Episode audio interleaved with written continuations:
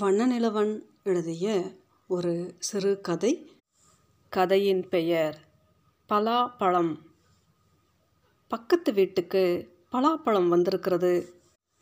செல்லப்பாப்பா புரண்டு படுத்தால் கனமான அடிவயிறுத்தான் சட்டென்று சிமெண்ட் தரையின் குளுமையை முதலில் உணர்ந்தது. உடம்பெல்லாம் ஒரு விதமான கூச்சம் பரவிற்று. பல திரிகள் கட்டையாகிவிட்டன. மாற்ற வேண்டும். சிலது எரியவே இல்லை. தீ சரியாக எரியாமல் அடுப்பில் எதை வைத்தாலும் இறக்குவதற்கு நேரமாகிவிடுகிறது. ஒரு சிறு விஷயம் திரிகளை மாற்றுவது என்பது.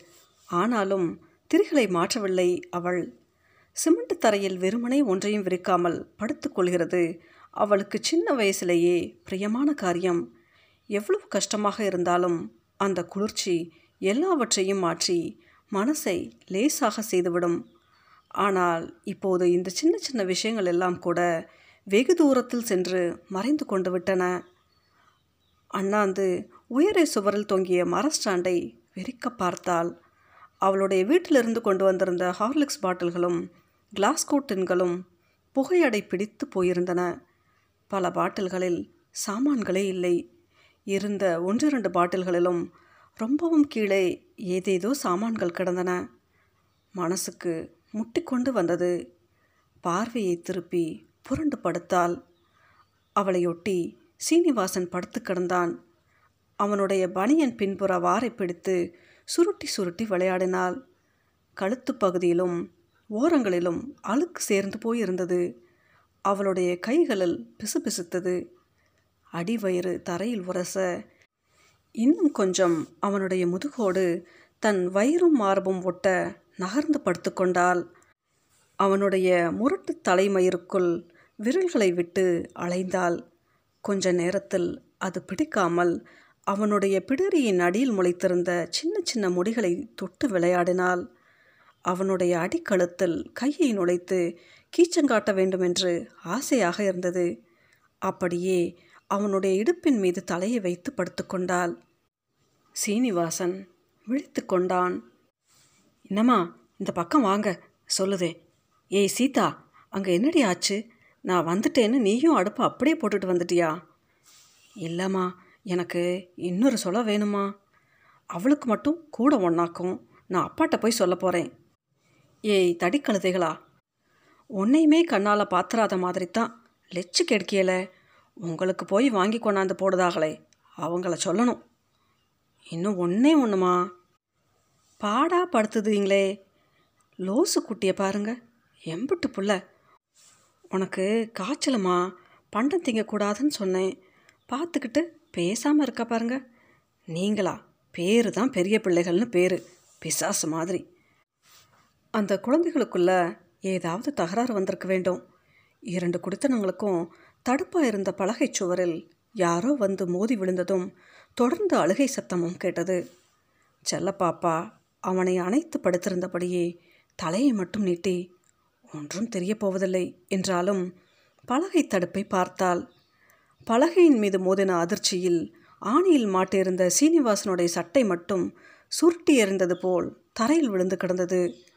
திடீர் திடீர் என்று அடுத்த பக்கத்திலிருந்து பலாப்பழ வாடை வீசியது. சீனிவாசன் திரும்பி அவள் பிரியப்பட்டபடியே அவளை தன் நெஞ்சோடு நெஞ்சாய் வாரி எடுத்து போட்டுக்கொண்டான். அவளுடைய முக நெருக்கத்துக்குள்ளிருந்து பல்பொடை வாடை அடித்தது. அவளுடைய கனத்த வயிறு அவனுடைய வயிற்றின் மீது விழுந்து அழுத்திய போது கேட்டான் செல்லப்பாப்பா உனக்கு இப்படி படுத்தா வயிறு அமுங்கலியா? கஷ்டமாக இருக்கா? செல்லப்பாப்பா பதில் சொல்லாமல் லேசாக சிரித்தாள். இரண்டு உதடுகளிலும் வெள்ளை வெள்ளையாய் மேல் தோல் உறிந்து பார்க்க அழகாக இருந்தது. மெதுவாக சிரிக்கிற போது பின்னும் அந்த அழகு கூடிற்று. இப்போதெல்லாம் செல்லப்பாப்பாவுடைய செருப்பில் ஒரு சோர்வு இருக்கிறது. அந்த சிரிப்பு அவருடைய முகத்தில் உண்டு பண்ணின அபூர்வமான சோபையை அவன் ரசித்தான். இன்னொரு தடவை அப்படி சிரிக்க மாட்டாளா? என்று இருந்தது. ஏ ஏ மாடு எத்தனை தடவை சொல்லட்டும். கொட்டையை எல்லாம் ஒரு இடத்துல துப்புங்கன்னு. என் பிராணனை ஏன் இப்படி வாங்கணும்? எம்மா நான் பாருமா எல்லா கொட்டையும் சேர்த்து வச்சுருக்கேன். இந்த புள்ள சீத்த குரங்கு தான். நெடுக துப்பி போட்டிருக்கா. ஆமாம் நீர் உம்ம துருத்தியை ஊதிக்கிட்டு கடையும். ஏட்டி உனக்கு என்ன அம்புட்டு கொழுப்பா? ஏதோ ஒரு பாத்திரம் சரிந்து உருண்டு விட்டது. ஒரே கூச்சலும் அழுகையும் எல்லாவற்றுக்கும் மேலே பழவாடை மட்டும் தனியே வந்து கொண்டிருந்தது. எல்லாவற்றையும் செல்லப்பாப்பாவும் சீனிவாசனும் ஒருத்தர் முகத்தை ஒருத்தர் பார்த்தபடி கேட்டுக்கொண்டிருந்தார்கள். செல்லப்பாப்பா கேட்டால் உங்களுக்கு ஏன் இன்னும் சம்பளம் போடலை? சட்டென்று சீனிவாசனுடைய முகம் மாறிவிட்டது. அவனுடைய முகத்தை பார்த்த பிறகு தான் அப்படி கேட்டிருக்க வேண்டாமோ?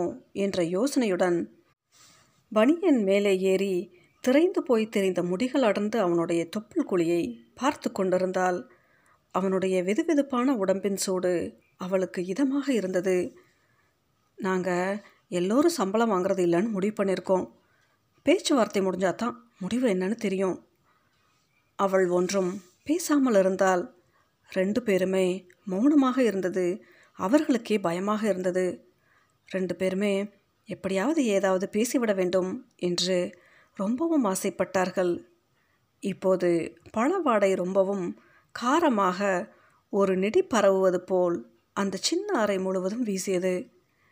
அவன் கேட்டான் இது என்னமோ வாடை அடிக்கே பனம்பழ வாடை மாதிரி. இல்லை அது பலாப்பழ வாடை என்று சட்டென்று சொன்னால் செல்லப்பாப்பா அவளுடைய வேகம் அவனுக்கு ஆச்சரியமாக இருந்தது. அவளையே பார்த்தான். இன்னமும் பலகைக்கு அந்த பக்கத்திலிருந்து அழுகையும் கூச்சலும் ஓயவில்லை. கொஞ்ச நேரத்தில் அந்த பழவாடை கூட போய்விட்டது. ஆனால் அழுகை மட்டும் நிற்கவில்லை. பழம் நறுக்கி தந்த அம்மாவுக்காக அடுப்பை கவனித்து கொண்டிருந்த சீதா தான் அழுது கொண்டிருந்தது. அந்த அம்மாள் அந்த பையனை கண்டபடி திட்டு கொண்டிருந்தாள். வேகமாக வார்த்தைகள் வரும்பொழுது குரல் முறிந்து போய் அழுது விடுவது போல தொண்டையை அடைத்து கொண்டு வந்தது. அந்த குழந்தைகள் படுத்துகிற பாட்டை பொறுக்க முடியாத தவிப்பு அந்த குரல் நெடுகிலும் கேட்டது. சத்தமும் அழுகையும் கூட கூட பழவாடையே காணவில்லை. செல்லப்பாப்பா ரொம்ப கஷ்டமாக இருக்காமா இந்த காப்பி தண்ணியை மட்டும் போட்டு இறக்கி வை கிளப்பில் போய் இட்லி ஏதாவது வாங்கிட்டு வரேன். நீ ஒன்றும் செய்ய வேண்டாம் ரொம்பவும் பிரியமாக பேசினான் அவன். துட்டு ஏது அதெல்லாம் இருக்குது நேற்று ஹரிகிருஷ்ணன்கிட்ட ஒரு ரூபா கேட்டேன். எந்த ஹரிகிருஷ்ணன்? அதாம்மா நமக்கு கல்யாணம் ஆன புதுசில் ஒரு நாள் சாயந்தரம் வந்து இந்த நடைவாசல் படியிலேயே இருந்து காஃபியெல்லாம் குடிச்சிட்டு போகலை? அவன்தான். ம் சம்பளம் போட்டுருவாங்க. உன்னை டாக்டர் அம்மா கிட்ட கூட்டிகிட்டு போகலாம்னு பார்க்கேன் முடிய மாட்டேங்கே. இன்னைக்கு சாயந்தரம் மேகநாதன் இருபது ரூபா தரேன்னு சொல்லியிருக்கான். உங்கள் கூட படித்தார் பாத்திர கடை கூட வச்சுருக்காருன்னு சொல்லுவீங்களே அந்த ஆளா? ஆமாம் அவன்தான். என் மேலே கொஞ்சம் ஒருத்து வல்லவன். சாயந்தரம் போகணும். நேற்று பஜாரில் வச்சு பார்த்தேன் உன்னைய ரொம்ப விசாரித்தான் உன்னைய டாக்டர் அம்மா கிட்ட கூட்டிகிட்டு போகணும்னு பணம் கொஞ்சம் இருந்தால் கொடுன்னு கேட்டேன். கண்டிஷனாக சாயந்தரம் வான்னு சொல்லியிருக்கான். அவனை பார்த்து கொண்டே மேகநாதனை நினைத்து பார்த்தால் அவனை அவளுக்கு நினைவில்லை. அவன் எப்படி இருப்பான் என்று மனசிற்குள் பார்த்து கொண்டால் அவனை பார்க்க வேண்டும் போல இருந்தது. அவனை பார்த்துவிட்டு வருகிற போதெல்லாம் அவளை ரொம்பவும் விசாரித்ததாக இவன் சொல்லி இருக்கிறான் அவனை பற்றி இவன் பிரஸ்தாபிக்கிற போதெல்லாம் அவனை பார்க்க ஆசைப்பட்டிருக்கிறாள். அவனை பற்றி ஒரு சித்திரம் கூட செல்லப்பாப்பா மனசில் இருக்கிறது. செல்லப்பாப்பா காஃபி தூளை போட்டுவிட்டு ஸ்டவ்வை அணைத்தால் அதை நகர்த்தி வைத்துக்கொண்டே அவனிடம் சொன்னாள் அந்த ஸ்டவ் திரியெல்லாம் சிறுசாக போச்சுப்பா மாற்றணும் ஆகட்டும் சாயந்தரம் வாங்கிட்டு வரேன். சாயந்தரம் ரெடியாரு வந்ததும் டாக்டர் வீட்டுக்கு போவோம். இப்போ எதுக்குப்பா? சம்பளம் வாங்கின பிறகு போய்க்கிடலாம். வீட்டுக்கார ஆச்சிக்கு முதல்ல வாடகையை கொடுத்துருவோம். அவனுக்கு கோபம் வந்துவிட்டது. பதிலே பேசாமல் உம் என்று மேலே அண்ணாந்து பார்த்து கொண்டிருந்தான். என்ன கோவிச்சிட்டிகளாக்கும்? என்னப்பா சொல்லிட்டேன்? என்னத்தை சொன்ன? ஈர மண்ணும் திருப்புழுதியும். அவள் செல்ல பாப்பா ஒரு காலை மடித்து குனிந்தபடிக்கே உட்கார்ந்திருந்தாள். காஃபிலிருந்து கொதிக்கிற மனம் கலந்த ஆவி காற்றிலே அலைந்து போய் கொண்டிருந்தது. திடீரென்று அந்த பழவாடை முன்பை விட ஆழமாக வீசியது. ஒருவேளை அந்த அம்மாள் தன் பிள்ளைகளிடம் அந்த பழத்தை கொடுத்து அனுப்பியிருப்பாளோ என்று ஆசைப்பட்டாள் அவள் உட்கார்ந்திருந்த நிலை அவனுக்கு ரொம்பவும் இரக்கத்தை உண்டு பண்ணிற்று. சட்டென்று எழுந்து போய் அவளுக்கு எதிரே உட்கார்ந்து கொண்டு அவள் நாடியை பிடித்து முகத்தை தூக்கினான். கலங்கி போயிருந்த கண்களுடன் அவனை ஏக்கத்துடன் பார்த்தாள். பின்ன என்னம்மா? நான் ஒன்று சொன்னேன் நீ ஒன்று சொல்லுத. மனுஷனுக்கு கோபம் வருமா வராதா? சொல்லு பார்ப்போம் நானும் தான் என்னத்தப்பா பெருசாக சொல்லிட்டேன். யாரோ கதவை தட்டினார்கள்.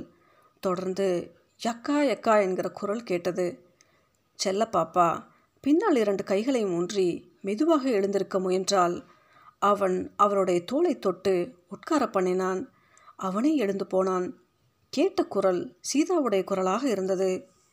ஞாபகமாக அந்த அக்கா கொடுத்து விட்டிருக்காங்களே என்று மனசிற்குள் சந்தோஷப்பட்டு கொண்டாள். அவன் கதவை திறந்தான். சீதா தான் நின்று கொண்டிருந்தது. அவனை பார்த்து பேசாமல் அவன் நின்றிருந்த இடைவெளியினோடே இவளை பார்த்து அக்கா இன்னைக்கு சாயந்தரம் புட்டாரத்தி அம்மன் கோயிலுக்கு போயிட்டு வரலாமான்னு அம்மா கேட்டு வர சொன்னான் என்றாள். செல்லப்பா அப்பா ஒன்றும் சொல்லாமல் அவனை அண்ணாந்து பார்த்தாள் பார்த்து விட்டு சொன்னாள். இன்னைக்கு எங்கம்மா வர?